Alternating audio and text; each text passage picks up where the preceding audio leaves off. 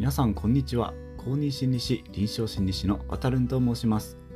この働くをカウンセリングするチャンネルでは皆さんの週末のお時間を少しだけだいたい長めの J-POP バラード1曲分くらいいただいて就職や復職など働くのサポートをしてきたカウンセラーが主に社会人の方々に役立つようなカウンセリングの豆知識もろもろを簡単にお伝えしていきます。